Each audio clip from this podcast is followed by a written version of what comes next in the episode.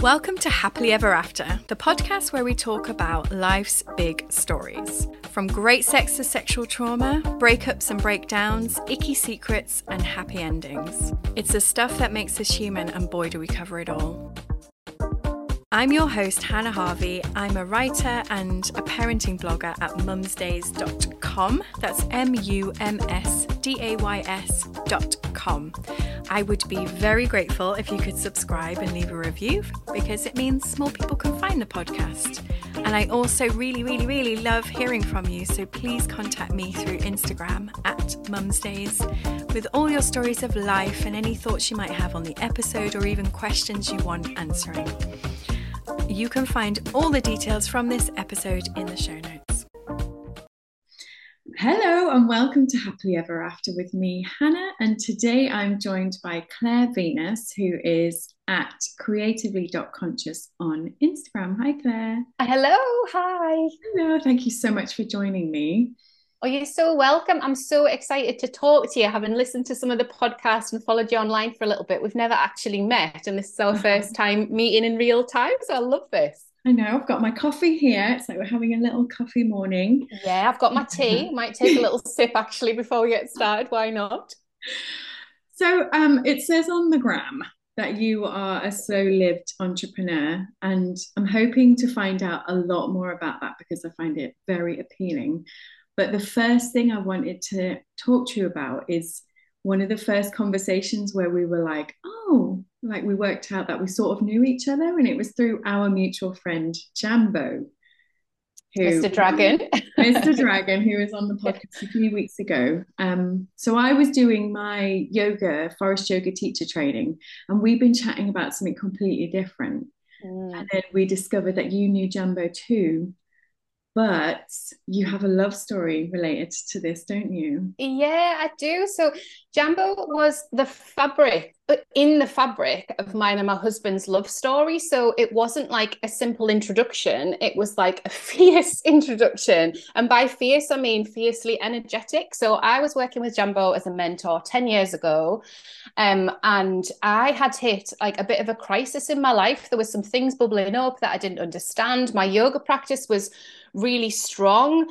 But like, as you know, with forest yoga, it's not just about the poses, is it? So I was like working through all this energetic stuff and just being like, I, you know, I don't know what I need, but can you help? And he could, you know, we started by actually going for a coffee in Cafe Royale. I don't even know if it's still there in Newcastle, but I remember oh. just being really open and honest with him and being like, look, like, I've got these gifts and I've never spoken to anybody about them before. Can you help me? So we worked together in that way and then we started talking about relationships and how i relate to people romantic partners all of that sort of stuff, bit of the picture. And he said claire can you write me your relationship ethics? And i was like ethics about relationships? What do you mean? He was like from do you want someone to hold the door open to how do you want to feel? Like how do you want to feel 10 years down the line? How do you want to feel 30 years down the line? And i was like wow. So i think i was about 31, 32 at this point. And so I had some experience of dating and long term relationships and kind of all of that bit of the picture that you have from kind of teens through 20s. And so I had a go um, and he sort of gave me it back and he was like, go deeper. And I was like, okay, all right, okay. I had another go. I was like walking my dog at the time, thinking about it all, like imagining this love story, imagining all through my kind of cultural reference points of kind of Disney and Eat, Pray, Love and all of that sort of stuff and being like, okay, like what do I want? I can ask for what I want. What what is it that I want? So then the, the revisions went backward and forward, honestly, about six times. And I was like, more. And he was like, more, more specific, deeper, go deeper. This is not enough. This is not you. This is not your essence. This is not what your soul wants. And I was like, oof, which you'll know working with Jambo, like he just gets to it, like he gets right to the crux of where he needs to go with you as a student. So I wrote those down, and then literally within two weeks, and my husband will tell a different story there was a Facebook friend request popped up from David Venus. And I was like, this is interesting. Now I'd clocked David at yoga class. You couldn't not. Like he used to arrive on a motorbike, and then there was very few men in our yoga class at the time in the Buddhist center. And so you just would clock him. He always had a suntan. Nobody knew why. You know, he's like this mysterious character. But I also knew he was married. So it was like for me, okay, like there he is, he's married. So it wasn't something that I'd ever sort of considered. I hadn't like clocked him in that way, like in a romantic way. I was like, there's a guy who's coming to yoga with a suntan and a motorbike. Um, anyway, so this friend request came in and I just freaked out. I was like, it's a it's a married man, like a married man at yoga's requesting to sort of, oh, Facebook, and what do I do? And then so I sort of thought about it a bit and I was like, okay, like it's fine. Like married people have boundaries, it's all fine. Like it doesn't mean anything, it's okay. So I accepted it. And then I think I sent him a message, just like a nice yogi, you know, boundary message. And then I went to see Jambo and I was like, this has happened. What does it mean? He's married. He went, it's not Claire. Like the marriage is broken down. He's going through a divorce. And I was like, it's me. Like this changes everything. So so as I then went back into the yoga class and then he was there, he kind of gave me this smile and I was like, oh my God, this is my per like this is my person. Like I, I and it was honestly like a movie. Like I just saw him and he saw me and we were like, this is it. Like this is this is this is happening.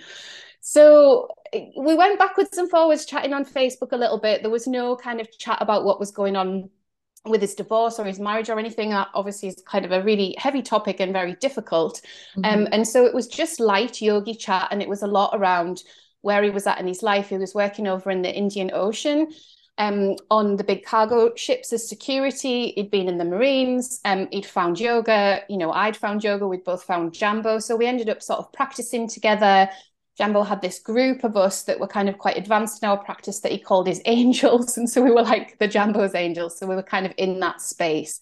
And we just fell in love. You know, we went on dog walks and we just fell in love. And it was just all incredibly beautiful and, in, and an incredible shock. Like I just wasn't expecting those feelings and those energetic connects at that point. But it was all because I'd done the work of writing down what is it that I want from a relationship? And then so I recognized it as soon as I saw it. And it was and it was that. Mm, okay. I know this is like totally off topic, but I have so many questions. Yeah, okay, okay. You know, how long were you single before you met? David? So I'd been I'd been in a relationship for around about three years, and we'd lived together, and that had broken down maybe a year before, and then so I was dating, um, but sort of I just found that a whole online dating sphere just alien and quite odd. I just couldn't really find any connects. Like I could sometimes find like a quirky friendship connect, but I was still in this place of like trying to understand how somebody presented themselves online and then when you met them how that wasn't at all who they were like it just it was just making me trip out it was just a mm-hmm. lot to like get my head around so yeah so probably for around about a year i'd like to say maybe a little bit less maybe about a year yeah i had i remember at the time i had my own flat in Heaton that I was renting and I was in the process of buying a place um, on the riverside. So it was around that. And so when I met David, I had the place on the riverside. So yeah, yeah, about a year. Okay. It's that whole thing of trying to work out what it is you actually want that's so fascinating. Mm. And, I, and I think, yeah, society tells us a lot and our past experiences tell us a lot. But when you're in conversations with your soul on the regular, you know, when you've got your yoga practice and you're doing your journaling and you're in meditation, there's a whole lot of different sparks and experiences that are almost otherworldly to the world that we've been living in. It's like a breaking open of self and you're like okay this is this is something totally different. This is like putting everything down that we might have learned or society might have told us about relationships and get into the real crux of what is it really about. And actually you know a lot of what we were doing probably wouldn't have been acceptable by you know maybe like other people in my life like a divorced man or what does it all mean and stuff like that. But obviously because i'd written the ethics none of that mattered. It was like okay well that none of that matters. Like i'm just here and i'm here with this person and our souls have connected. So off mm. we go. Did you communicate that to him? Did you like go through your ethics ethics and be like this is what i want or did you assume yeah we definitely we talked about it um and it was less about the ethics i could probably find them to be honest i could send you them um it was less about what I needed like in the person and more about what I needed in the connection. So it was about connection. Like I remember just writing about that and writing a, a lot about nature actually. Like a lot of nature sort of came out because Jambo, one of Jambo's questions was like, how will you know? And that is a massive question. And that's why it went back six times backwards and forwards because it's a huge question. How will you know if all of your life you've had relationships with people and you sort of think you know and like you sort of have these connects and it's nice and all the things but then it breaks down and things disconnect? Like if you only really know disconnect how do you then know connect? Like what's the difference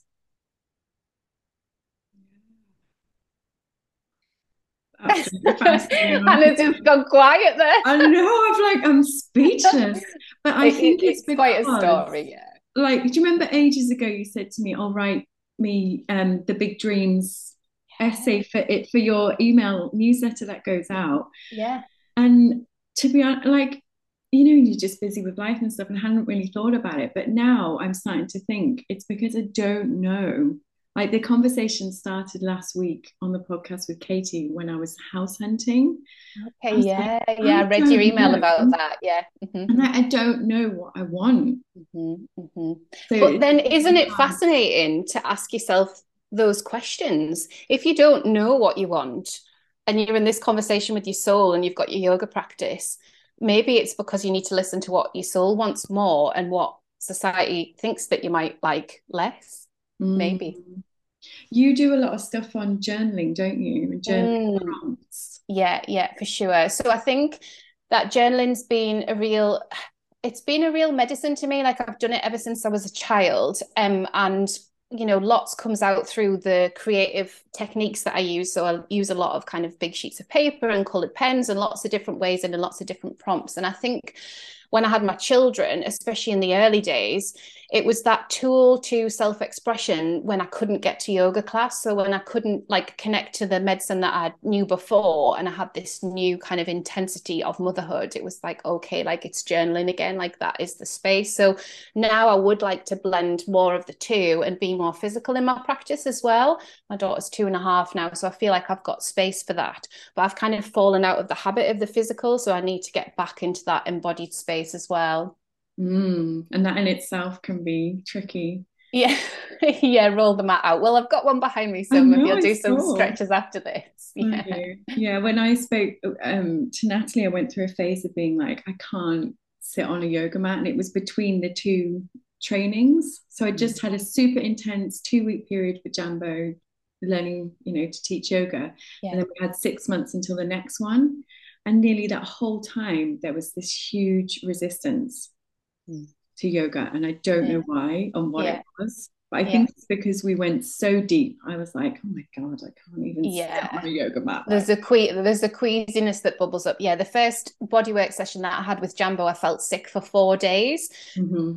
So all of whatever was processed through that experience was just like coming out and I just needed to sort of feel sick and like detox from whatever that was and I think that's probably some of my resistance of going into back into forest yoga back into that deep practice because I've been through a lot you know like we've been through a lot as a family um, in the last couple of years. Well, in the last 10 years, we have, but actually, especially in the last two years. So I feel like just that kind of being gentle with myself and going, okay, like, what is it? Like, maybe I need someone's voice to guide me back in. And maybe it's more about lying down than it is the kind of fierce flow of poses. I don't know. But yeah, I'm, I'm hoping that this summer's the summer to get back to some sort of like regular practice, if that makes sense. Oh, I'd love to come up and practice with you. Yeah, that would be so nice and I've got into sea dipping. How do you feel about that? Well, I mean, I could tell a story. We, we were on Warkworth Beach. So my husband is a yoga teacher. He had um he's a regular class on Warkworth Beach just near us. And it was like a boiling hot day. And I'd gone down to do his class. And everybody would go into the sea after um after doing class. And I looked at the sea and I felt my body and I was like, it's not for me. And he was like, Claire, if you don't do it today, when are, when are you going to do it? And it's not like I've not swum in the sea all over the world. I definitely have done that loads, but here in the Northeast, I just feel like, wow, that is not my space. That is not my medicine. And maybe that'll change.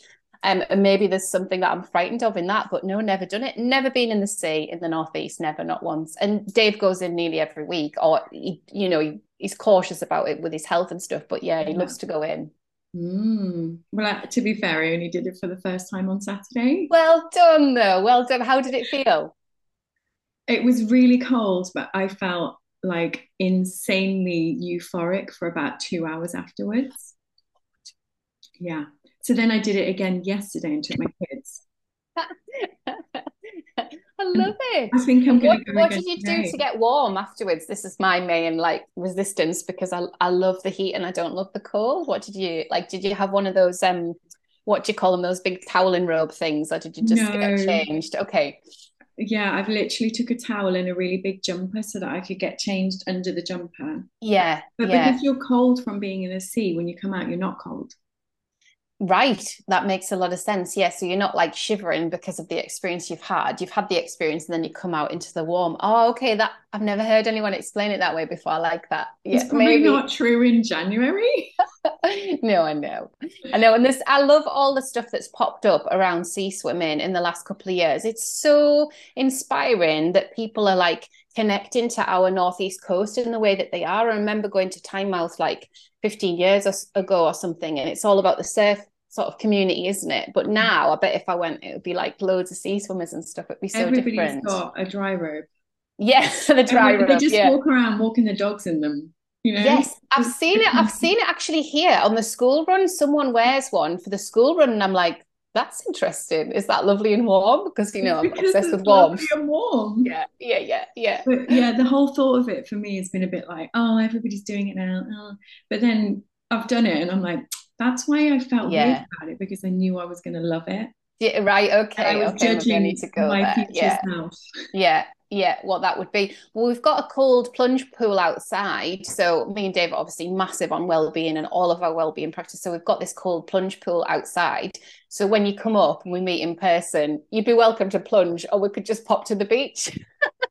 See how you feel. With dread, but yeah. I don't know. But I definitely felt really good afterwards. And when I put it on my stories yesterday, a friend of mine messaged and said it releases more endorphins than a line of Coke. Oof. So for those hedonistic days, we can actually revisit it through sea swimming. Okay, I love that. I know. And apparently a line of Coke lasts 10 minutes, whereas this lasts two and a half hours.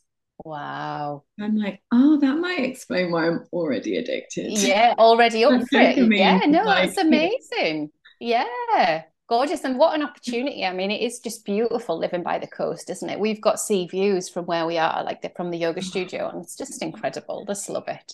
Yeah, gorgeous. So that probably ties nicely into what the hell is a slow lived I really resonated. I really resonated what, with what you just said there about like everybody's doing it. So because my background is in creative producing, so I've been a creative producer since I graduated, and it's difficult because lots of people don't know what that is and because it's project to project you end up like feeling like you're a chameleon trying to kind of explain what you do and then post pandemic um I really wanted to kind of step more into the online space and kind of find my creative voice and teach other people about that as well. So I started doing that, and all of the creative producer work was alongside that. My commissioned work was alongside that.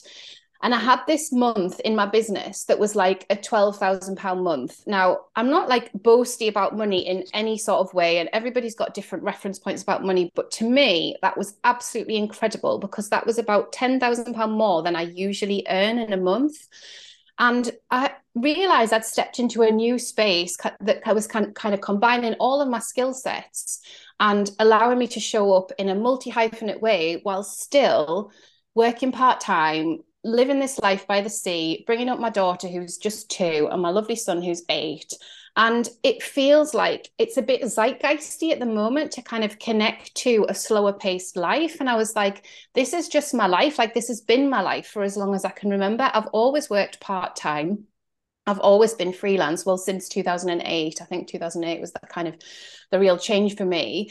And I felt like I just wanted to articulate that as an invitation. So the slow lived entrepreneur thing is an invitation, really. It's there at the top of my Instagram because I want people to go, what's that like? Like, what is that? And what's that about? It's definitely not an aesthetic. Like, I don't feel like I'm particularly good at Instagram in the way that you're meant to be, you know, with kind of churning out content around video and reels and like loads of photos and stuff. I'm just like there showing up like mindfully and kind of trying to express who I am and what I do. And I just really hope that that connects as an invitation to other people to think about life in a different way.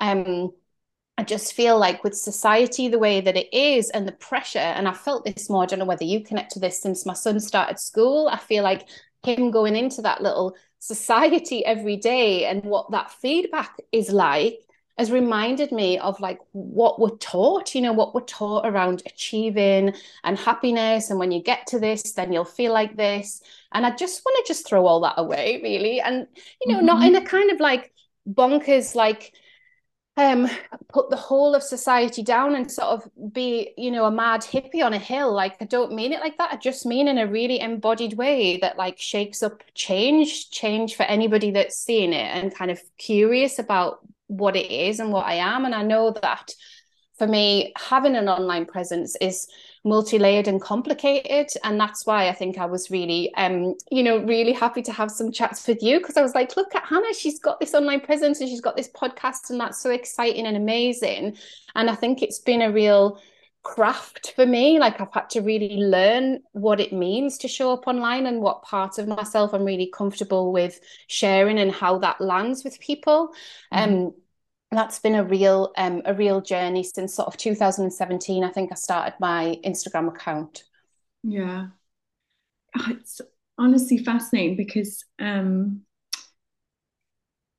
i mean i know everybody does this and they probably look at maybe me or you or other people online and go oh i'm sure they don't. But it's just that going online. And as soon as i'm in like i want to connect with people through instagram but when I go on Instagram, I get totally overwhelmed. Mm-hmm, mm-hmm. And that feeling of like, I need to keep up. So and so's doing this, or someone else is doing that. I'm not producing good enough content. I'm not getting good enough engagement, all that kind of stuff. And it, you mm-hmm. really have to just put it down. Yeah, you, you kind of have to get those horse blinkers on, don't you? Like, I love horses, they're one of my spirit animals. And I just mm-hmm. feel like, okay, like it's just about this whilst also staying connected in heart space to how everybody else is trying to do the same thing. And some mm. people will be at different stages and some people will have had some of the skills and opportunity of like that kind of platform raising. So you know originally for me it was like oh well okay like when i get to 10,000 followers i'll have that swipe up thing. I don't know whether you were like doing Instagram then when it was like we've got to get to 10,000 because then you can put links on and that changes everything about your business and then all of a sudden they let you put links in your stories and I was like oh well I don't, I don't have to do that now and I probably God. didn't have to do it anyway but I was telling myself I had to do it and mm-hmm. I mm. had to learn it and I had to understand whilst also trying to understand what connects with people and what do I want to say and actually like going through all of that mad imposter syndrome that the internet makes you have when you're first starting to kind of carve out space for yourself on it. So yeah, I think also you know like we were joking about like having our first little coffee date together and I love that and I feel like a lot of the time in the early days of Instagram I mistook connection on Instagram for genuine connection and I was really hurt. I was like, oh no, they don't no, they're not really asking me that. They're asking me that because that's a comment and that means more comment. You know, when you just like realize it all and you're like, this is hideous. What is this? Like, I can't do it. Um, so I don't do it. I don't do it. I just do it the way that I want to do it. And yeah. that feels really good. But I find um that the, lots of the comments are genuine. Yeah, yeah, for you, I reckon because you'll have cultivated this beautiful community. And I think for me, when I was first starting out and I was genuinely interested in what other people were doing with bigger platforms, because it was fascinating to me that's when it, the connect wasn't real. So if mm. I ever say, for example, met some of those people in real life, which I did, and I was really excited to meet them and chat to them, and then I follow, we chatted about something, and then I would follow up and like give them all the things that we chatted about that they'd asked for, but then they wouldn't stay connected. So either they wouldn't follow me, and I'm like, I'm really not about the follows, but there's a like the connection. is there a is there a genuine connection or not like what is this what like what is this i don't get it so yeah, I feel like those experiences were good for me because I understood at a deeper level. Everybody's playing a different game on there. And actually, when you want to connect with community like you do and like I do, it's not a game at all. It's just like an extension of self, it's an extension of you. So I did a few like little ads and stuff in the early days, you know, even though I've got a small account, like I was like, yeah, I can absolutely do that. And then I was like, okay, like, I don't have to keep doing that. Like that was fun and nice to try and felt like a really nice, like fun thing, but it doesn't have to be the way that I show up there. So I just kind of stripped that back and went, okay, well, what is it now? And I reflect every three months on all of the aspects of my business. So that could change again. You know, I could be like, oh yeah, I'm up for doing some whatever on there. Um, I just think having these creative platforms on whichever one it, you choose is a gift, isn't it? It's a gift of the modern age, and we have to kind of embrace it the best way we can. Yeah, definitely. And I think it um it really depends on how you make your money. Because mm, I think when mm, you're mm-hmm. a person that loves to connect with other people, yeah, it can then feel really icky about how you actually make money.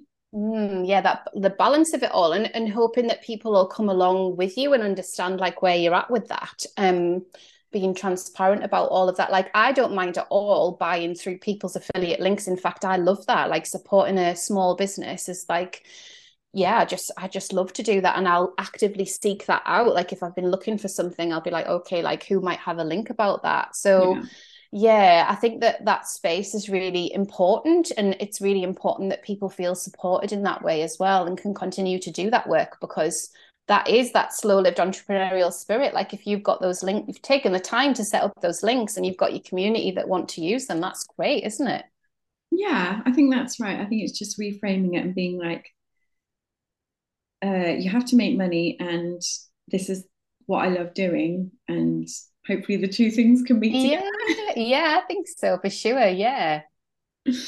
So you um when i look at your you know you've got your substack you've got your online courses you've got your instagram and you just seem to have like 20 fingers in lots of different pies do you want to like talk through some of the things that you're working on at the moment yeah, and I think it just circles back to like being a creative producer. Like Jambo always used to say, "You're such a spider. Like you're always weaving these webs. Like, and you're done with that web, and then you come and you'll do a weave another web over here." And I really loved that analogy and that connection because that is that is my creative practice. So all of my work is co-created, and what I mean by that is I create it with the communities that I work with. So traditionally I've always worked with children and young people. And then in the last couple of years since I had my daughter, I've pivoted to show up more in a space for mothers, show up more in a space for creatives and like do more mentoring, like one-to-one work.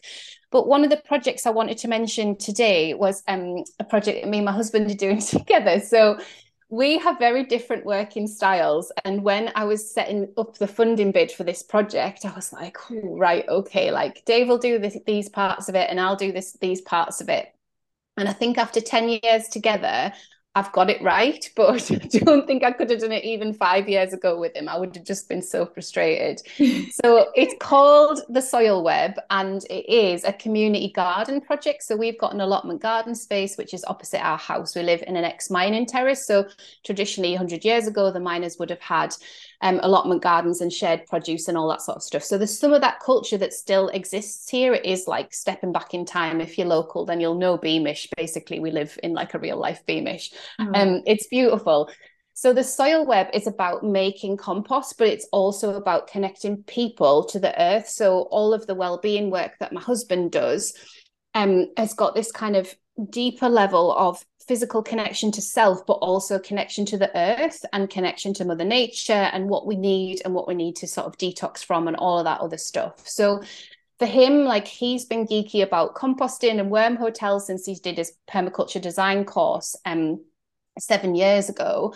And there was this opportunity through Creative UK and the Rural Design Innovation Fund to look at ways to do something different um, in rural Northumberland. So that's what we're doing. So we've got a series of worm hotels. We've got a partnership with a local cafe where we collect their coffee grounds and fruit and veg scraps. And then we've started the process of working with the community to see how they want to make soil for their allotments, but also for their gardens. So we're going to have an online toolkit and then it's going to be woven into retreat days here. So if people want to come practice yoga with Dave, do sea swims, there'll also be this element of like riding the electric bikes up to the cafe to like get the coffee grounds, coming back, learning about composting, taking some worms away if they want, whatever. Um, so we're at the beginning stages of that, and um, it's a relatively short term project, but that will just kind of be embedded in the fabric of what we do here. And so my part of that is kind of working with the artists, working with the filmmakers, writing the copy, designing the online toolkit. Dave's is like geeking out about soil and worms and like all of the stuff surrounding that. So he's writing about that on his Substack. And then I'm doing the kind of the other stuff that kind of packages it all up, if that makes sense. Wow. That's absolutely mental. And so you've written to somebody, got the funding for this. How long is the project going to take? So this this kind of research and development part of it will like come into the end. So probably like by mid-june that bit will all be sorted. So we've got like a research survey out in the world and we've kind of worked out what's the best system for our space. But what we want to do is like advise people for their spaces through the toolkit. So that'll be kind of ongoing. We'll just put that out as we've got as as we kind of yeah as we kind of learn it and we've got it. And then we are looking at the allotment garden space and this kind of retreat idea and this kind of this sensory garden really. So we've been working with a gardener to kind of explore what it means to come and spend time in an allotment garden. Last year we had a 10 person teepee up with um, a log burner in the allotment garden and it honestly was absolutely incredible. So i did like my one-to-one mentoring in there and my friend zoe at postpartum, matters and i did circles together women's circles and it was just the most glorious space for like journaling and being creative. And when people came to it and would kind of like in this it's not a big garden by any means but they were just in this secluded space where they could hear the bird song they could listen to the wind and they just could really connect to that like oh there's no noise like there's no other noise there's no traffic there's no having to like be pulled in a different direction and do lots of things can leave my phone somewhere. So we know that it's possible and i guess that's what we're passionate about that you don't have to go off on like a big expensive retreat. You can totally if you want to to connect back to yourself. Like you can connect back to yourself in really small ways.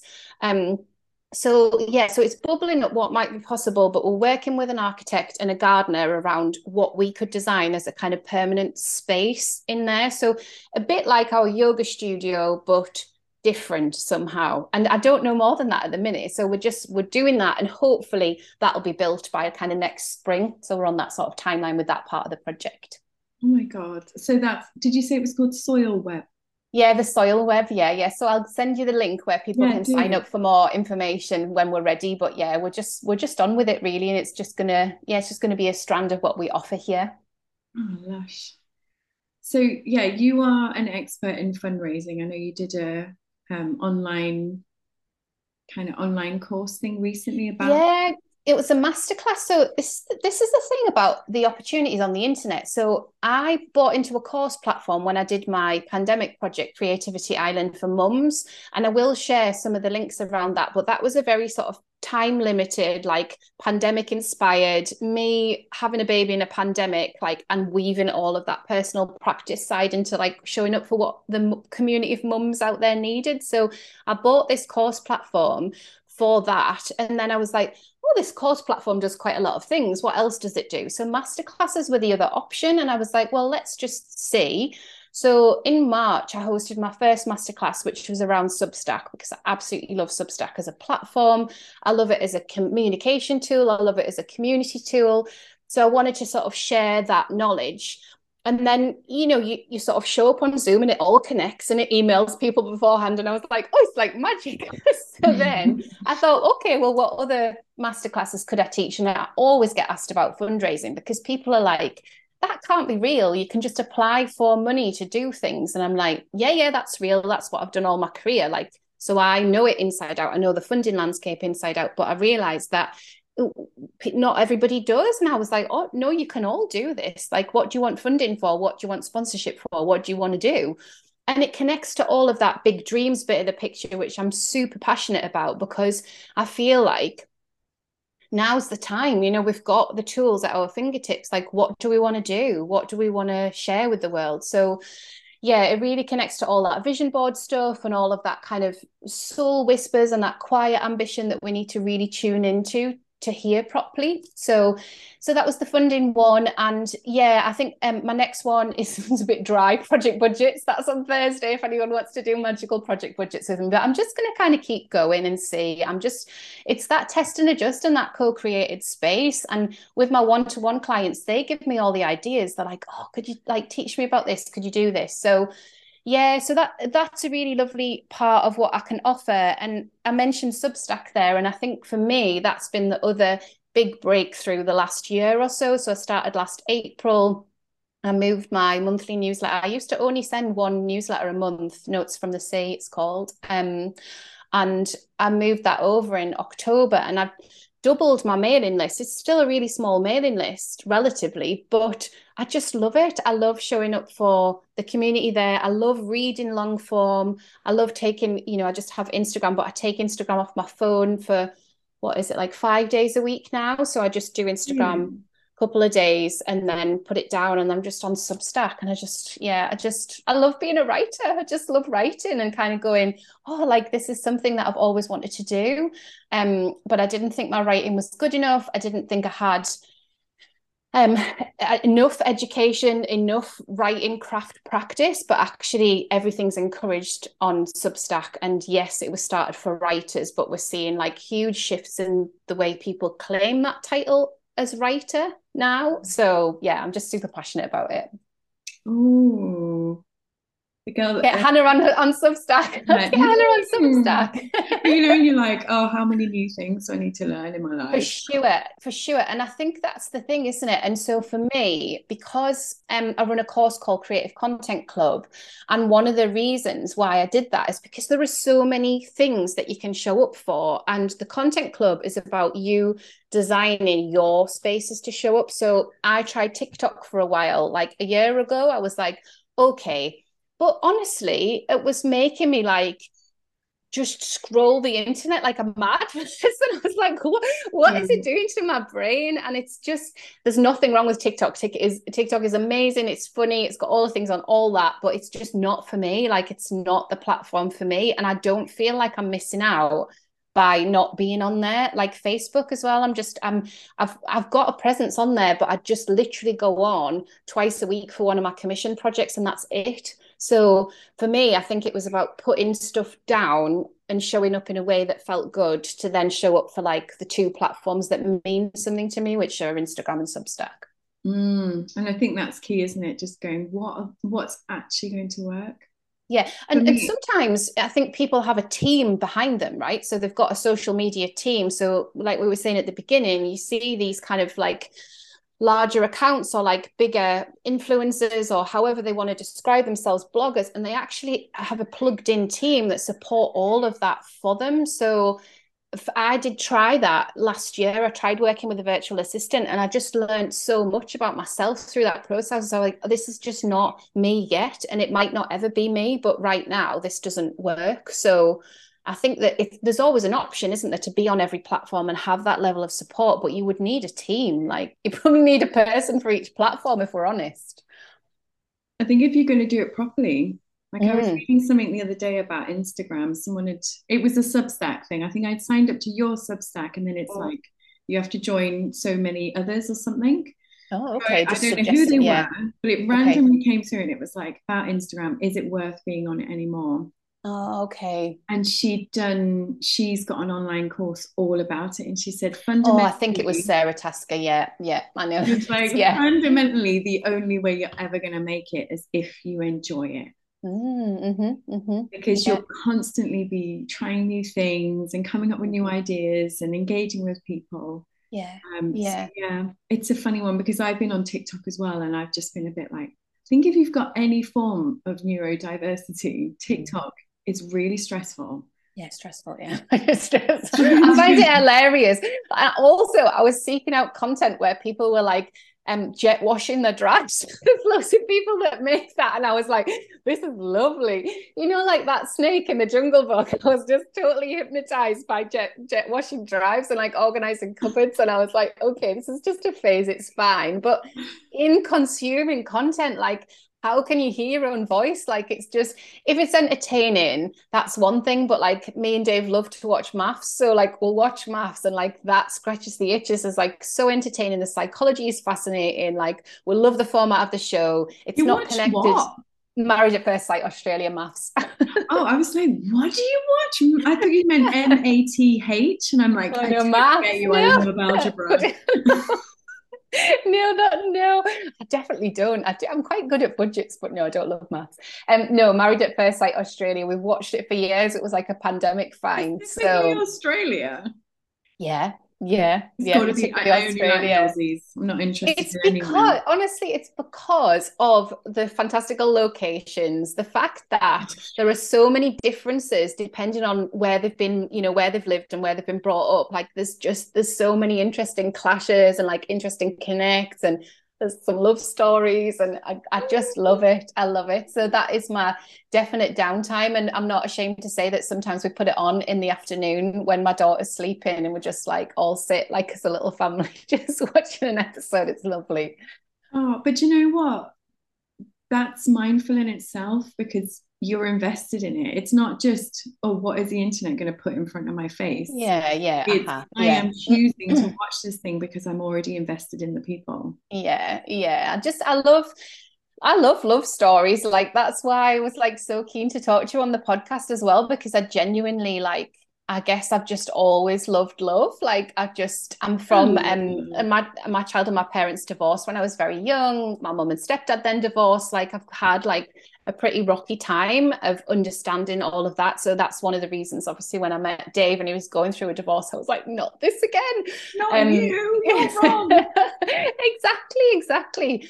Um, but yeah, so yeah, if you don't, if you if you've never seen an episode of Married at First Sight, please just have a look because it is joyous. It is so joyous.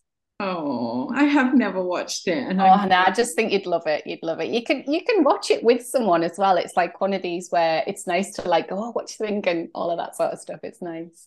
Oh, so have you always been like the way you are now? As you were growing up, what kind of kid were you?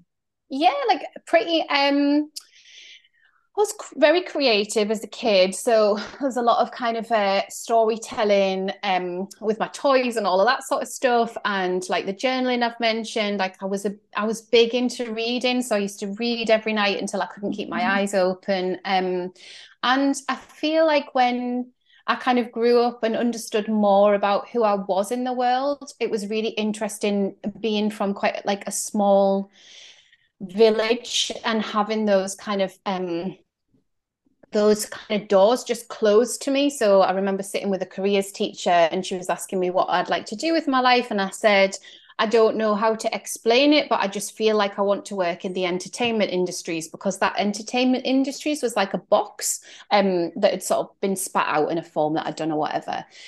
And she said to me, and I always remember this, she said, That's really interesting, but not many people make it or are able to work in that industry. So you'll need to have a backup. So what else do you want to do? And I was like, Nothing.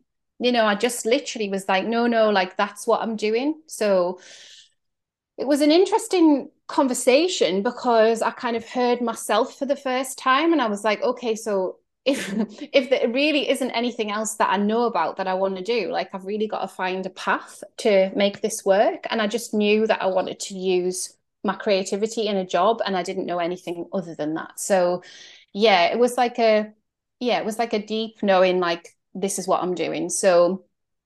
I don't know where that came from. I don't know why it existed in the way that it did, but I just followed it. And then, yeah, I'm here now. So, yeah.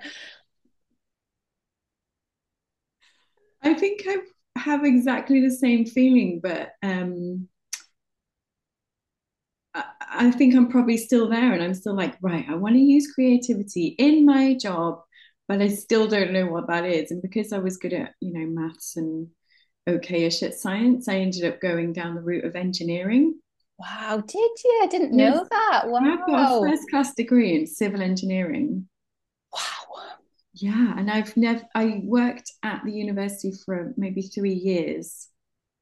But it just you know i don't even know what civil engineering really is. I couldn't tell you now. Okay it's okay. interesting that you can go to uni and it's so theoretical that when you come out you're like i'm still not really sure what i would wow. do. But i think it is a lot of just project managing. Okay yeah uh, yeah. research and um, that kind of thing and so i think there is actually a lot of space for creativity yeah yeah, it sounds like it. Sounds like getting hold of something and like seeing it through to fruition. Yeah. Yeah. So do, do you do any of that then now? I would say the only thing I do with my degree is make really great Lego and um, train tracks. Excellent. Really good on a beach. I will yeah. Make really fun like waterway systems. Wow. I love yeah, that. I do, I do think the the practical side of like seeing something from the beginning to the end is mm-hmm. quite an engineering way of thinking yeah and you can just kind of get hold of it as well like when you describe them being on the beach there like my experience of being on the beach is like I'd sit and stare at the sea a lot. Yours will be like, okay, like let's just sort Shall of dig some bits and yeah, dig a hole. Yeah, yeah, I love that. And I normally get that. all the kids involved, and I'm like, bring your spades, right? You dig over there. So I quite like to project manage things. Yes, yeah a bunch of kids on the beach yeah yeah so we're probably quite similar in that way in the way that our brains can see okay like this is a way through so like obviously with the soil web like i completely created that project like i have with lots of different projects before. So create the project like bring in the people to make it happen work on the project evaluate the project do another one you know or, or keep mm-hmm. kind of doing that one. Yeah it's interesting. I think and i think project management is really creative because you have to think on your feet and you have to work out what are the best moving parts to make this vision like come to life. So if you've already got a vision for like a big structure on the beach and then you bring in all the people in you might not know exactly what it's going to look like but in the end it's like a fabulous thing and everybody's having a lovely time. Yeah definitely. I think my problem though is i don't really like finishing. I love to start okay yeah yeah. seeing it through to the end i'm like bored halfway through.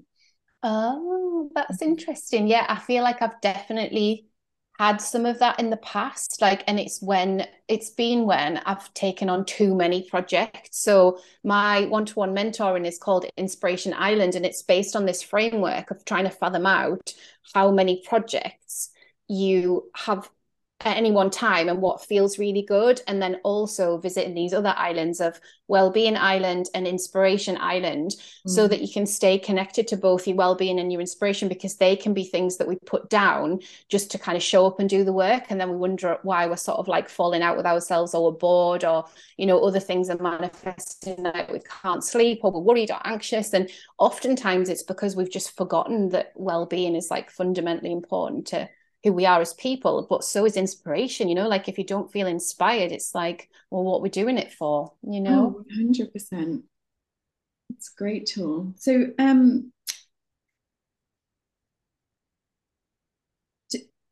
I mean, uh, to me, from the outside, it looks now like you're kind of living your happily ever after. Do you think that when you were a kid, this is what you saw? Oh, I love that question, Hannah. I just think that's so, it's so difficult for me to answer. Like, I want to say yes, like wholeheartedly, I want to say yes, but um, at the same time, like I guess that it's not Disney. Like in the end, I did my dissertation on Disney, so it's interesting that I should sort of reference Disney. But at the end of Disney, like it's the wedding, isn't it? Like it's the wedding, it's the kind of connection of the people, the couple, like that's it. And actually, the practice of being with someone and being in the thick of motherhood it's intense you know? So mm, to sort of understand that as a child i just think you don't like you've got your kind of little reference points but you're just in your little bubble of like creating sort of fantasy world. So then when you actually in it as an adult and you've got to make it work. You've got to show up with your partner or your husband every day and make it work. Like yeah i guess yeah it is happily ever after but i think that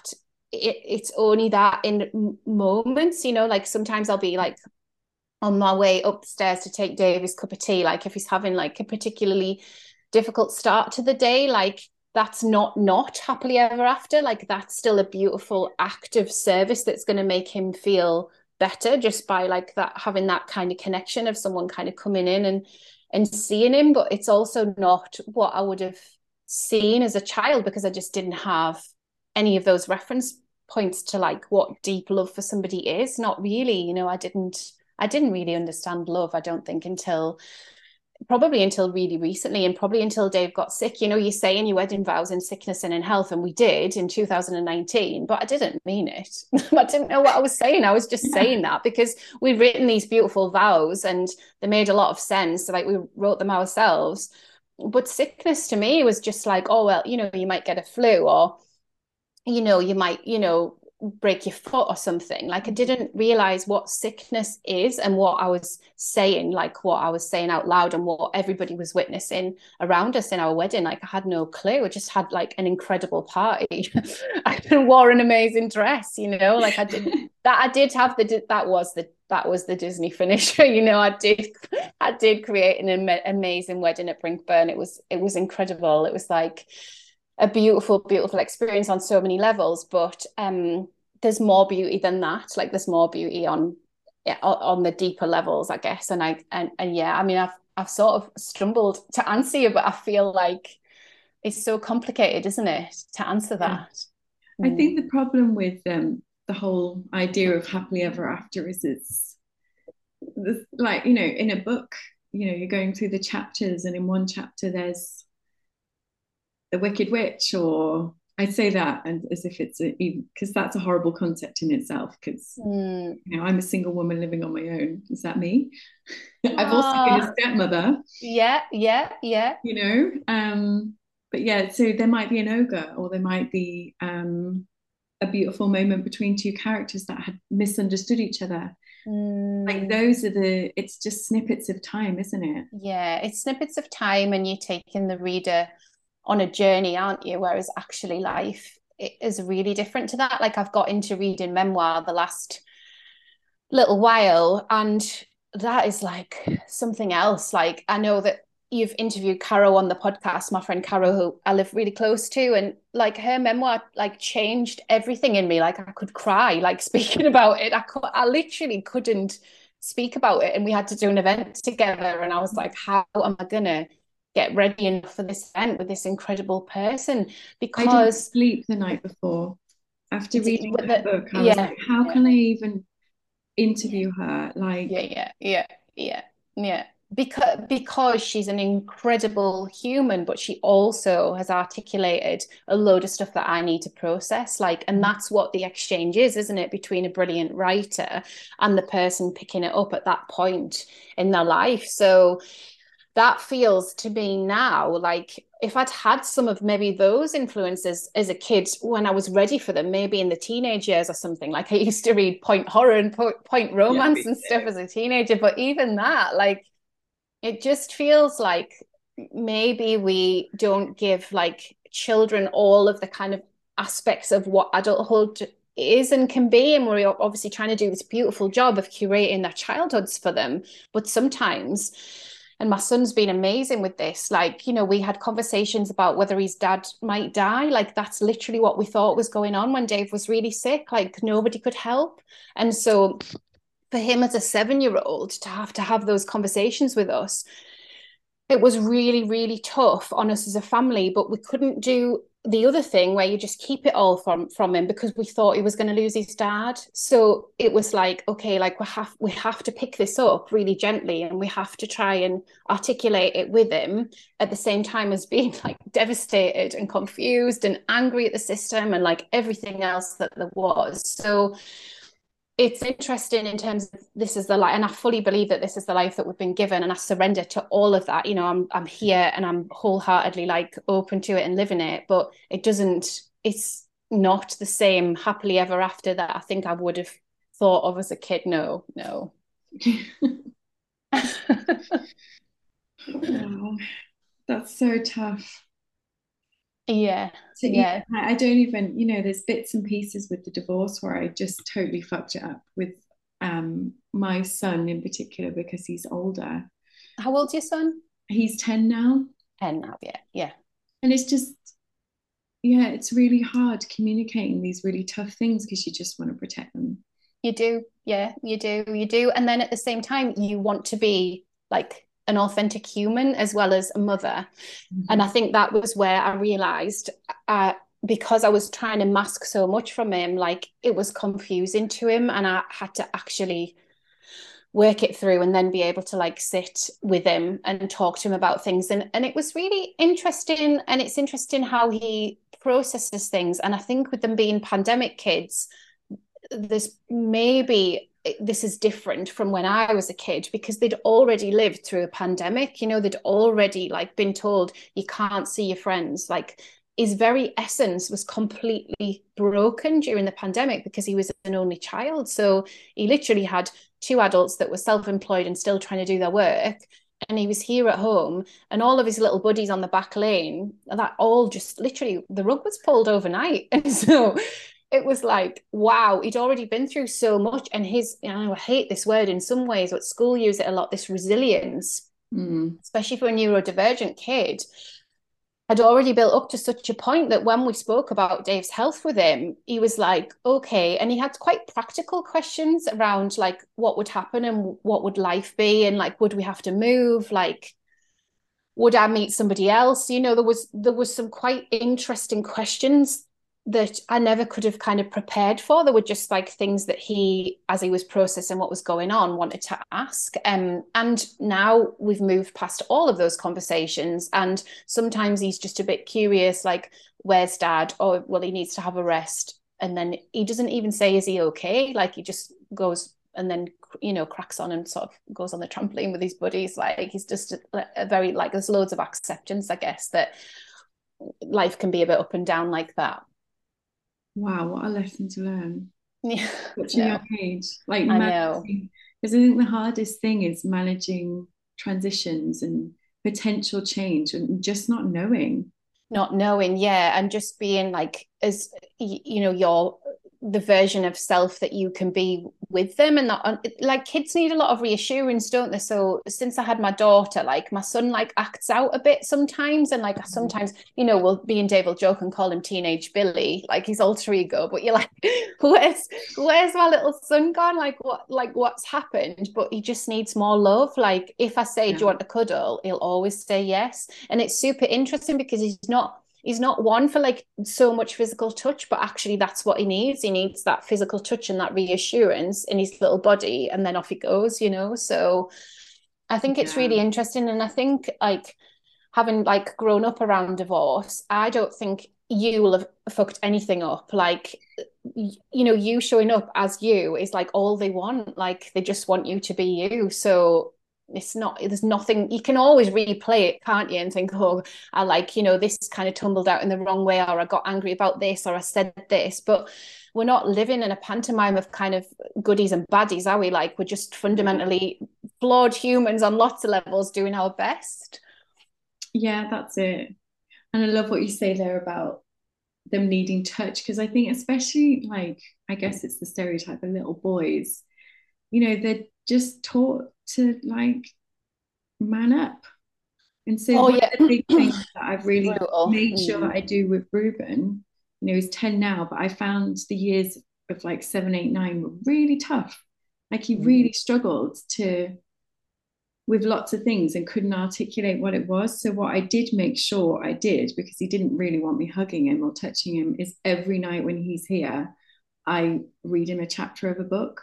Oh yeah. Just yeah so that we have that connection. That and connect. you know, if we're watching telly, we try and sit with him because otherwise he's like, "Get away from me! I want nothing yeah. to do." yeah. So I'm like, "Well, we're going to bed at eight, whether you like it or not. So I will read to you now, or you can just go to sleep."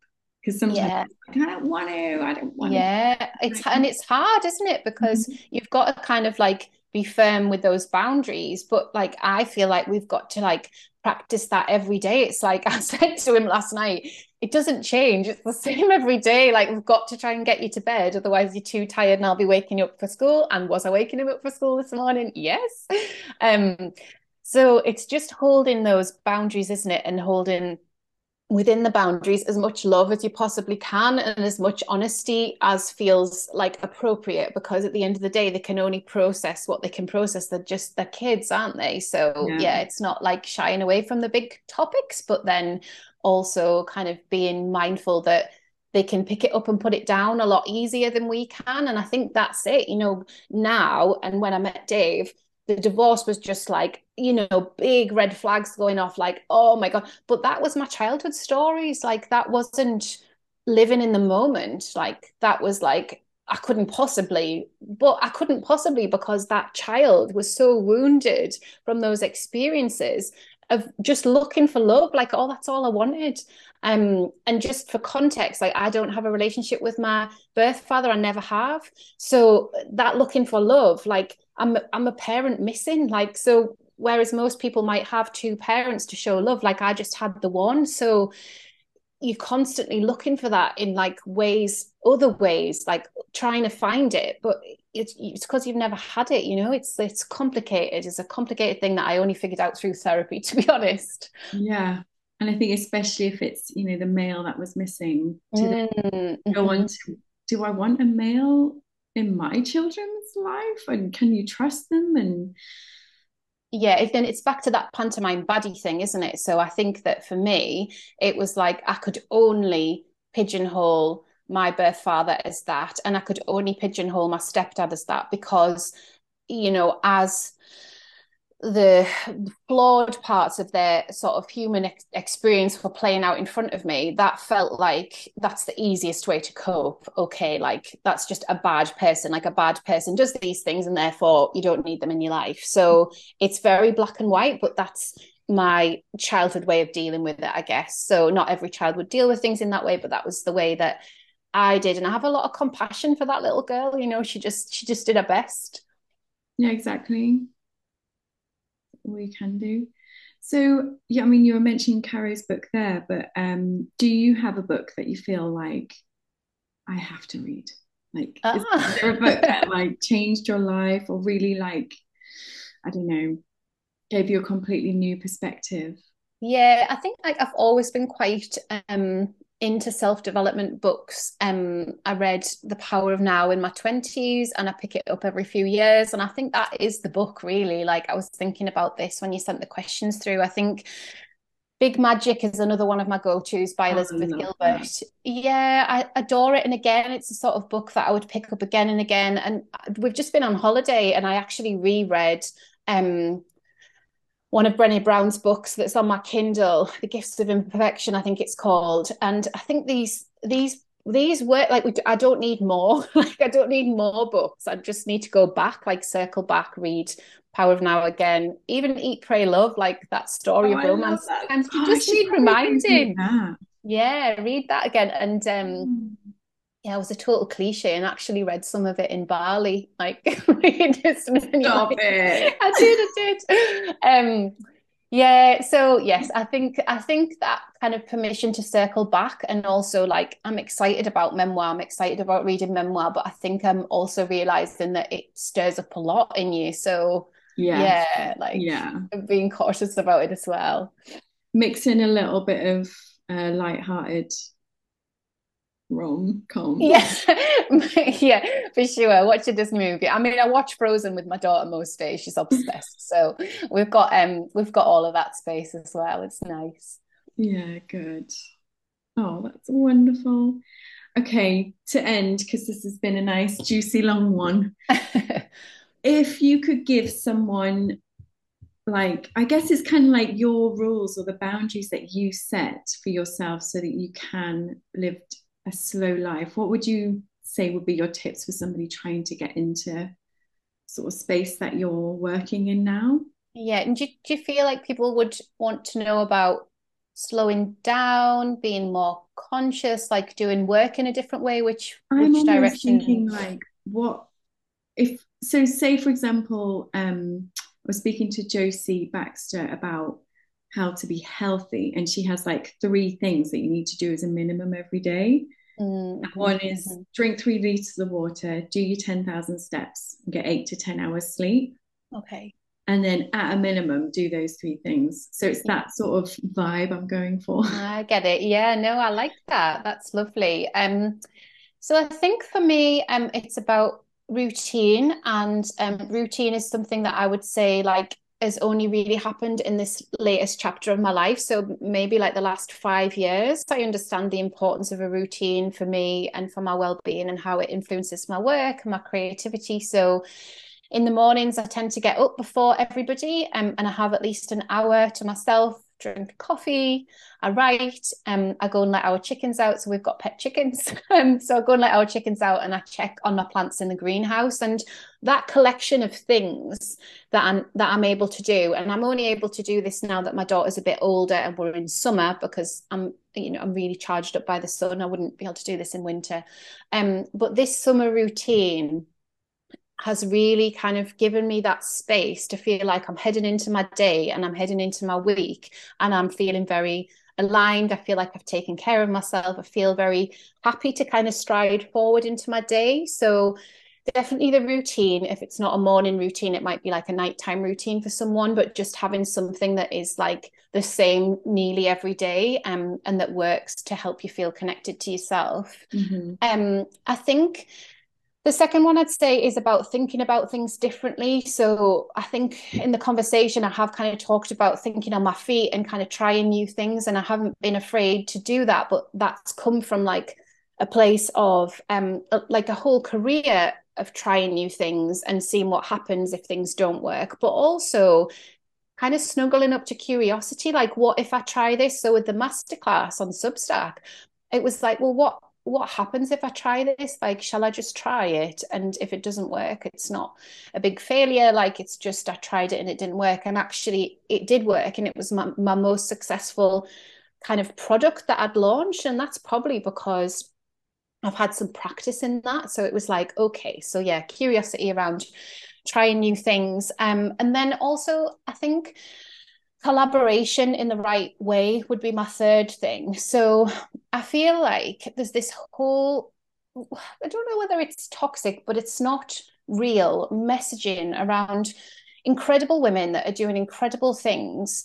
Um, but they're not doing it on their own. Like we don't know what, you know, what backgrounds people have had, what start in life people have had, both financially and both through kind of security of like their tribe and their family and all of that sort of plug-in. We don't know what sort of teams that people are employing. There's a lot of showing up on the internet that looks like it is just them. And because of the industry that I work in, I work in the cultural sector as well. I know that those people have teams of people behind them on every single level. And so acknowledging that, but honoring that we can also bring in people that we want to bring in. So I've got a podcast about to launch called Company of Two with my friend Laura. And Laura lives in Surrey. I've never met her. Um, but she said, you know, do you fancy doing a few podcast episodes together? What would it be? And we've created this space. But then we decided it was bigger than us and it was about community. So it's being balance and business and motherhood. And it's a Substack space and like interactive magazine for mums who are mainly in the early days, but want to find other people to kind of vibe off and connect to and like ask questions to because on the outset, social media has given us this impression that we're all just pulling it off. And actually, there's so much other stuff. Like we're all maybe being sort of a collection of lovely swans swimming together, fair enough. But actually, there's so much that's happened both in years gone by and both behind the scenes as well. So yeah, I think that kind of seeking out collaborations that feel good and seeking out co-creation that feels good as well. So the people that we're working with on the Soil Web project there are a couple of new people that I've not worked with before, but there are some people that I've done quite a few projects with now. And I'm like, I love working with them. This feels really good. Um, and then something can be bigger than the sum of its parts. So I think just being able to kind of go, okay, if the vision is this big, who's going to help with the vision you know and and I guess that's the last strand really isn't it like if we're doing these vision boards and like feeling connected to like those heart leap moments of yeah, I would really like to like I think for you you mentioned in your last email like I'm writing a book. I'm really writing a book. It's going to happen. So mm-hmm. if you're writing a book, who's helping? Like what's the book about? Like who are you working with? Who's helping you out like with your confidence with um the kids like with you know meals like whatever it is that you need to write the book because we don't do things in a vacuum, do we? Like we, we as humans, like we want to be in a tribe. We're like fundamentally yeah. wired for connection, and that's why we've ended up showing up online. I think as, as much as we have.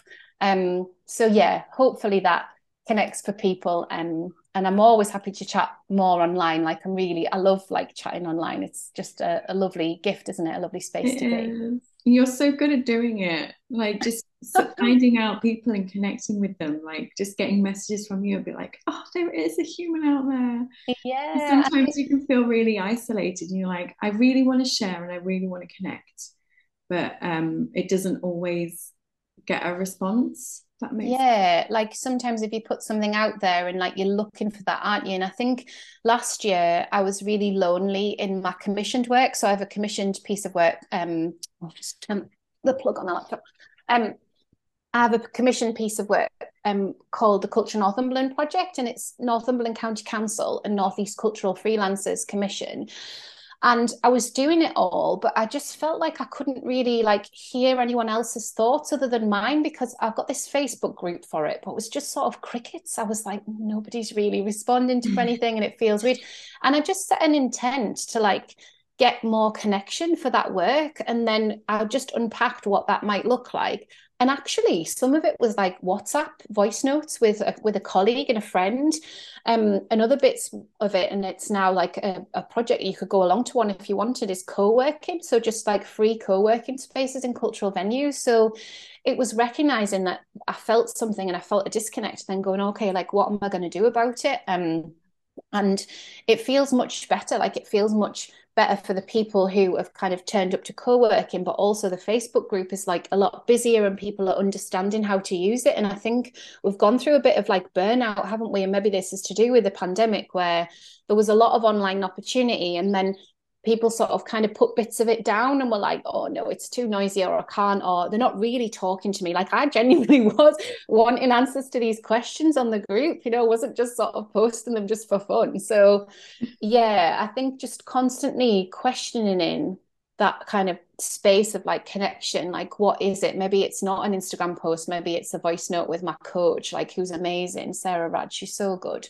Um she's you know she's really good with me as well like we're kind of colleagues as well but i do book her for professional coaching and sometimes it's just knowing isn't it where to where to put a thing.